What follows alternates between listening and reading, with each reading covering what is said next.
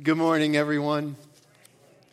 Today we conclude our series on Who Needs Christmas. Welcome to those who are joining us online. Pastor Matt did mention that it will be 11 years until Christmas is on a Sunday again. I don't know if you know it, but it, the formula is 11, 6, 5, and 6, and then 11 again. So Christmas will be on a Sunday in 2033 and then six years later, 2039, and then five years later, 2044, uh, and then 2050, and then when I'm 101 years old, Christmas will be on a Sunday in 2061. So now that you have that all figured out, um, yeah, just important things. So, who needs Christmas?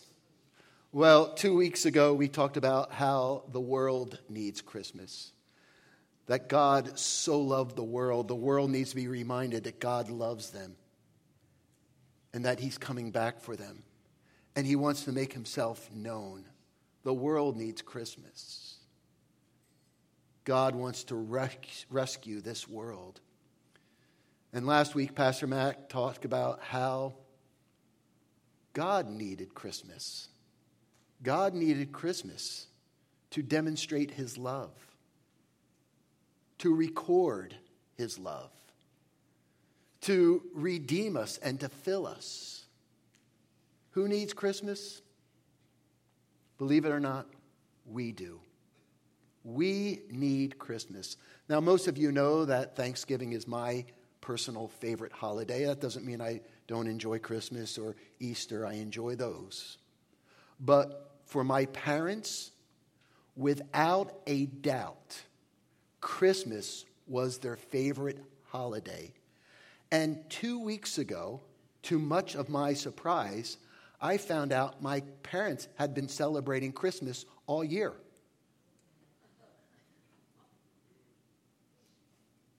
Every year I put a wreath on their grave.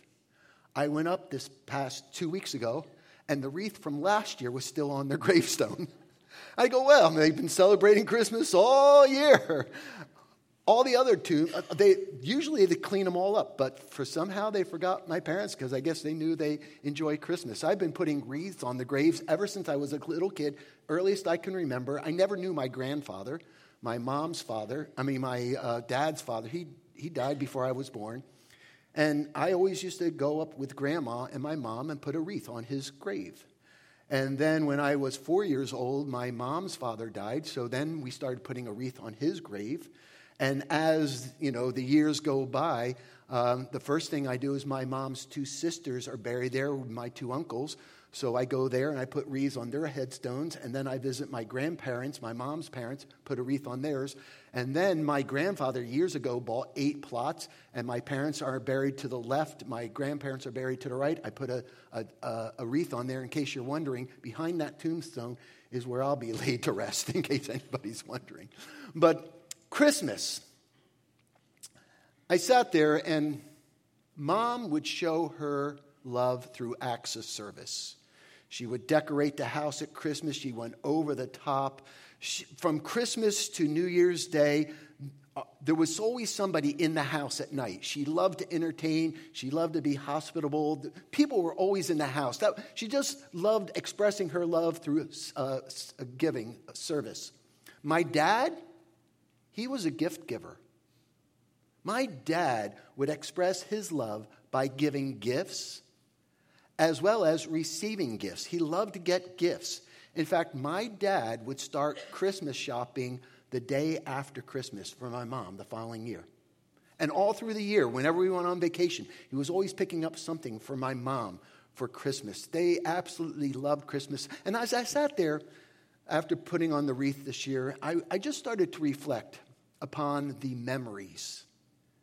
But no matter how great those memories are, I wish I could trade those memories in for their physical presence still today. And when I thought about that, I thought that's exactly what God did for us. In Luke chapter 2, he gives us his presence. Never underestimate the importance of physical presence. I know at funerals, you know, people are always awkward what to say, and sometimes instead of saying something, you, you don't need to say anything at all. At a funeral, if you're wondering what to say, just spare yourself just your presence there for family members. Speak all there needs to say. Never underestimate the ministry of presence. So in Luke chapter 2, what does God do? He shows us his love by sending himself here to earth in the form of a baby, in the form of humankind. Would you stand, if you're able, for the reading of God's word, Luke chapter 2? And on this week before Christmas, let's do something different. Can we all read it together? In those days, Caesar Augustus issued a decree that a census should be taken of the entire Roman world. This was the first census that took place when Quirinius was governor of Syria. And everyone went to his own town to register. So Joseph also went up from the town of Nazareth in Galilee to Judea to Bethlehem, the town of David, because he belonged to the house and the line of David. He went there to register with Mary, who was pledged to be married to him and was expecting a child. While they were there, the time came for the baby to be born. And she gave birth to her firstborn, a son, and wrapped him in cloths and placed him in a manger because there was no room for them in the inn. And there were shepherds living out in the fields nearby, keeping watch over their flock by night. And an angel of the Lord appeared to them, and the glory of the Lord shone around them, and they were terrified. But the angel said to them, Do not be afraid. I bring you good news of great joy that will be for all the people. Today, in the town of David, a Savior. Stop there. Say that word with me again Savior. What a beautiful word. That word, Savior, expresses our greatest need. And that's why we are in need of Christmas. When I think of that word Savior, I think of rescue, hope, love. That's why we need Christmas, because we needed a Savior. Today, in the town of David, a Savior has been born to you. He is Christ the Lord. You may be seated.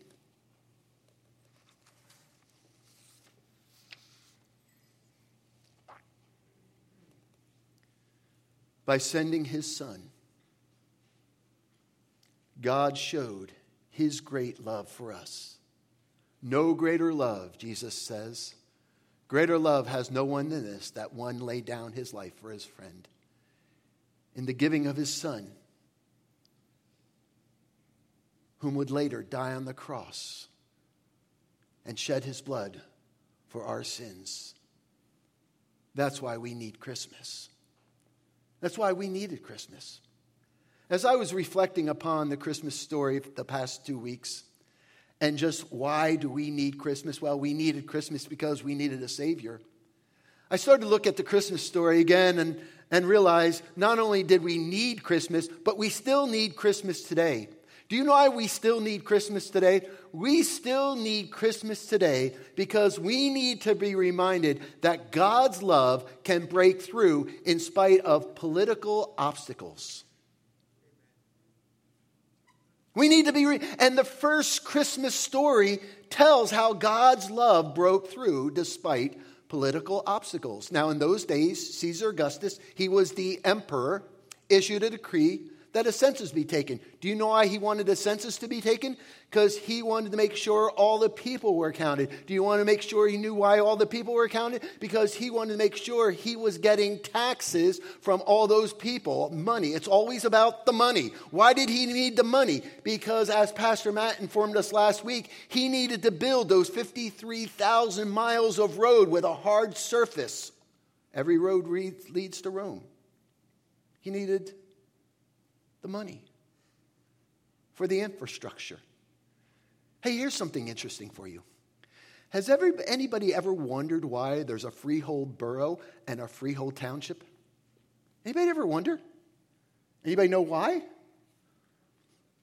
Well, in 1919, I think it was April 15th, 1919, there was this great controversy that arose because the outskirts of Freehold was basically farmers, and then you had the town. And the farmers didn't like how the townspeople were spending their taxes, and there was a proposal to put street lights on Main Street, and all the farmers were upset because they didn't want their tax dollars spent in lighting up Main Street. So in 1919, they formed a, a division between Freehold Township and Freehold Borough, and, and because of infrastructure, and they didn't like how money was being spent. Well, if you didn't like how your money was being spent back then by the Roman government, tough. Was, you, you weren't going to separate. The other thing is, we know that at this time, Caesar was the emperor, and then there was providences with kings. And we know at this time there was a king named Herod. He was the governor of Galilee and Judea. Now, King Herod, if you know, don't know anything about him, King Herod was a, a very evil man, vic, wicked man. He, he was paranoid. And in 14 BC, he had his wife murdered. A couple years later, the two sons from that marriage found out that their father was responsible for the murder of their mother, and then he had his two sons put to death. Do I need to go further? King Herod was always paranoid about someone taking his position. How do we know that? Well, in the very first Christmas story, when the wise men saw the star in the east and they came to him and they said, Where is this one born king of the Jews? King Herod got so paranoid. Come on, you know what he did he issued a decree after doing the math and ordered every baby boy two and under to be murdered there in the vicinity of Bethlehem because he didn't want any competition. Now, think about this. Despite the political greed, despite the political paranoia, the first Christmas story tells us that God's love can shine through despite political obstacles. I say that because Thursday I was down at the network office for our World Missions Committee, and they were the committee was just talking about Fabian, our, our missions director, was just talking about how he heard how the underground church. You know what the underground church is? The underground church are churches in communist countries where they're not allowed to have church and they have an underground church. And reports are coming out of China how prosperous the underground church is despite the political obstacles. They're prospering. How many know that God can have his love shine through? God can prosper despite political agendas. And I'm reminded, come on, somebody, I'm reminded it doesn't matter if you live in a blue state or a red state, God's love can still shine through despite the political obstacles. That's what the Christmas story tells me. Secondly, on that same line, God's love can break through in spite of geographical obstacles. Isn't it neat how God even used the census to fulfill his prophetic words that Jesus was to be born in Bethlehem. Bethlehem?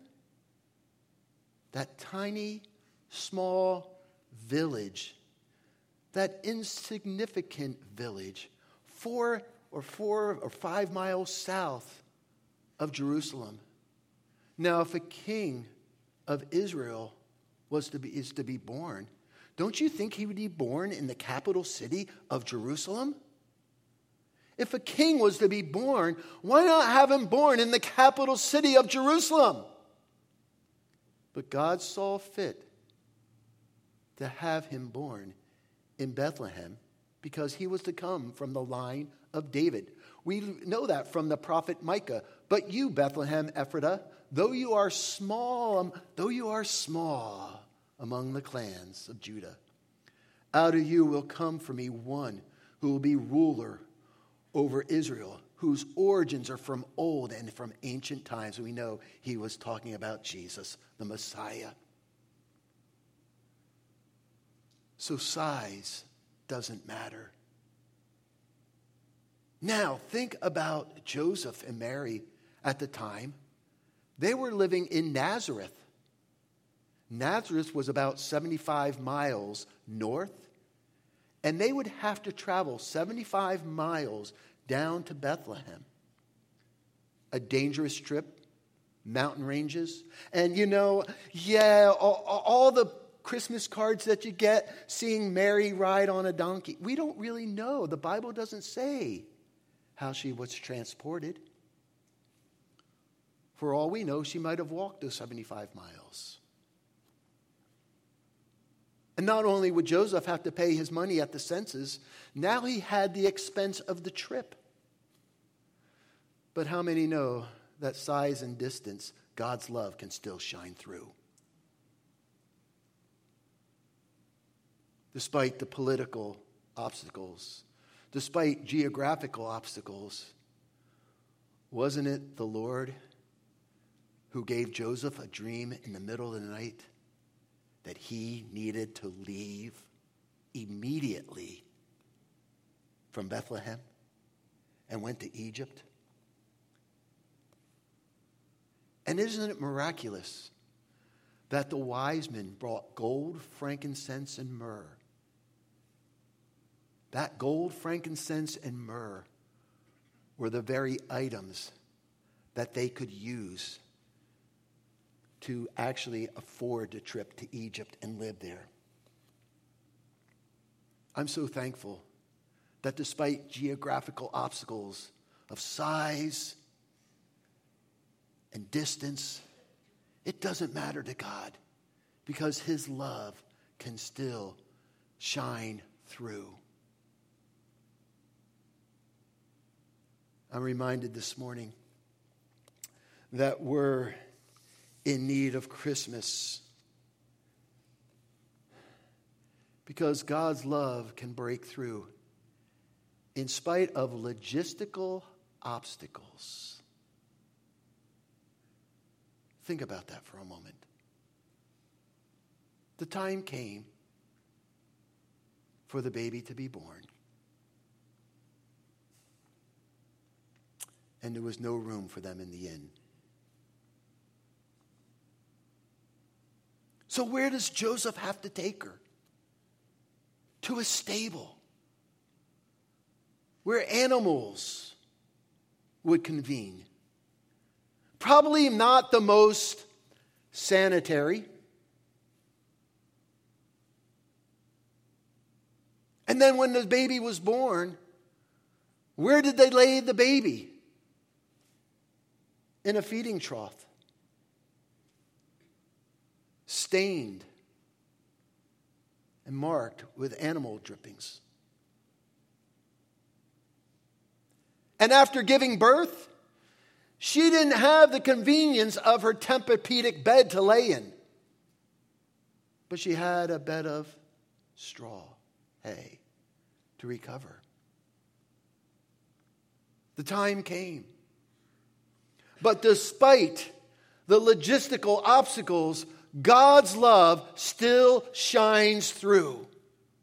And God provides all we need. You know, I often think about that first Christmas and how well, the nativity scenes of the landscapes make it look so prestigious. The nativity scenes that we set up in our home make it look so cool and neat. And then there's the Christmas cards. Wow, man. I, I don't think I have ever seen a lifelike Christmas card that depict the manger the way I really think it should be depicted. Now, here's the problem, too. I realized this years ago when going on mission trips, I would come back, show pictures. Pictures don't give the total landscape, and I would always say this pictures don't smell. Pictures don't smell. So, you know what I thought of this week? And if any of you take this idea, because I'm going to patent it first, I'm going to develop a scratch and sniff Christmas card. And I'm going to go out to Lancaster County.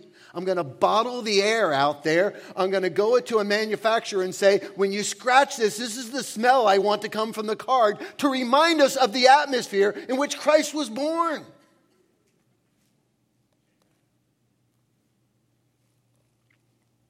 Christ's love can break through. If Christ's love broke through a stable, Listen, my friends, Christ's love can break through when your car breaks down and you're sitting at the auto mechanic waiting for the repair. If Christ's love can break through in a stable then Christ's love can break through when you stop at Wawa for coffee or Dunkin' Donuts or 7 Eleven or Starbucks. How many know that God's love can break through you there to someone in need? How many know that God's love can break through? If you get a call from the principal about your child and you got to go visit him, how many know God's love can break through in the principal's office? How many knows that God's love can break through? Maybe you're going through a difficult time and, and you've been seeing a counselor. How many know that God's love can break through as you're talking to that counselor? How many know that God's love can break through in a life group?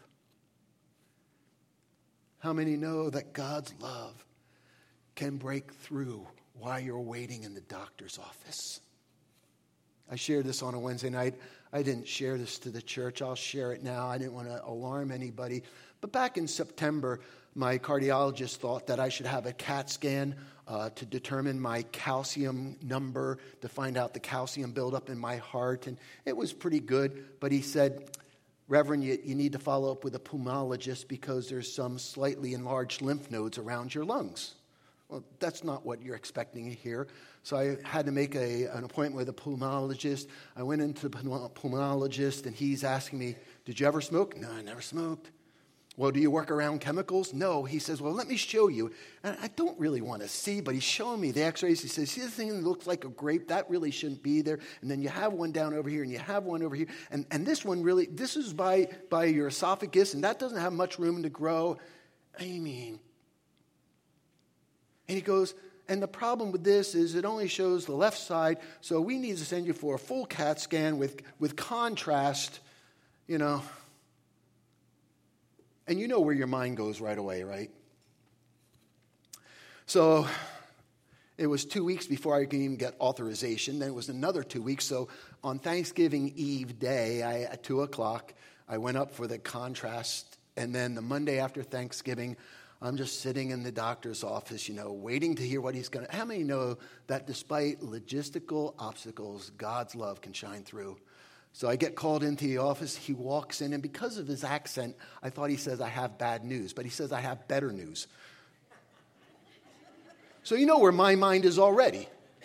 You know, I said, Well, give me the bad news. He says, I didn't say bad news, I said better news. He goes, What appears on the first CAT scan doesn't appear on the second CAT scan.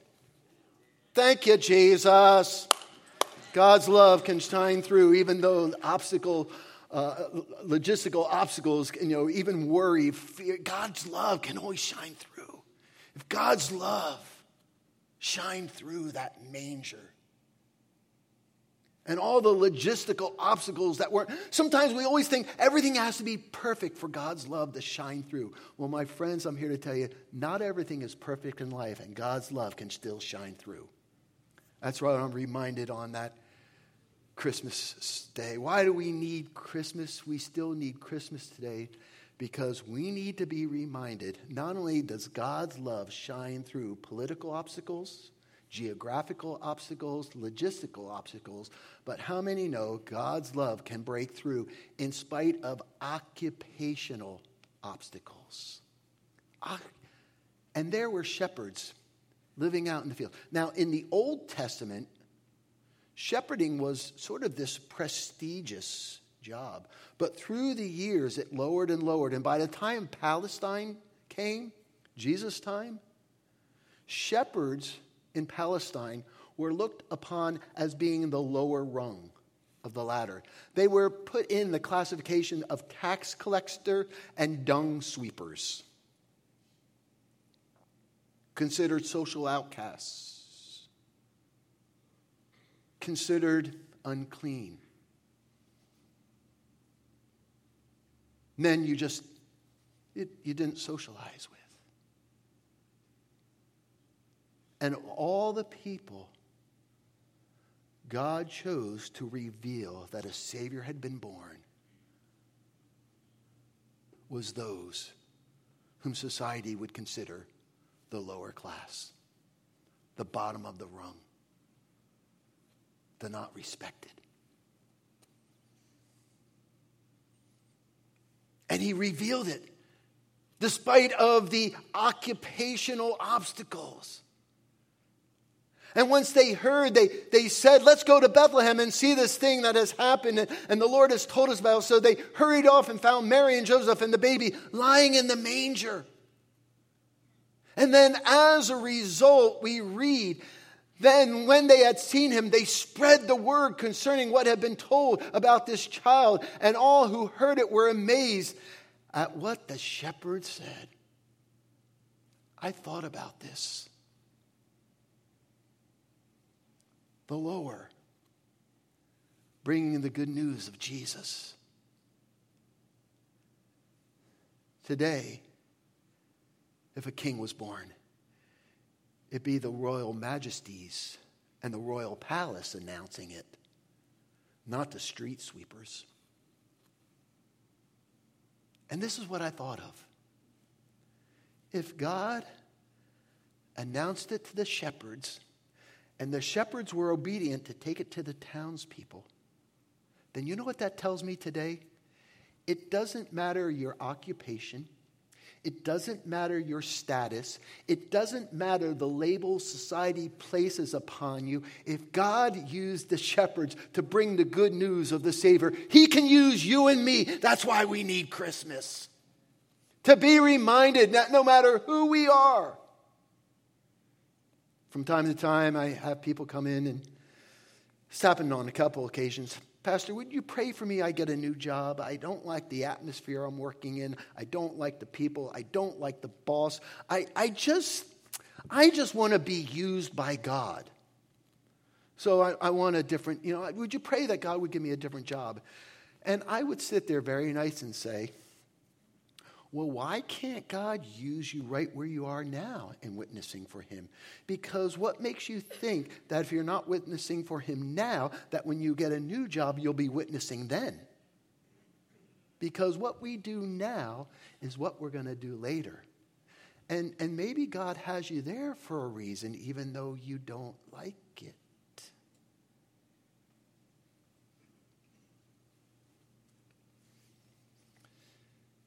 God's love can break through occupational obstacles. Pastor Bonnie, you can come. So enjoyed your devotional today, girl. Anybody did devotional today? She dressed up like John the Baptist. If you didn't get a devotional book, make sure you get one on, on the back. And, and I was thinking, you know, God uses the strangest, not saying the strangest people, you. God uses strangest people like John the Baptist.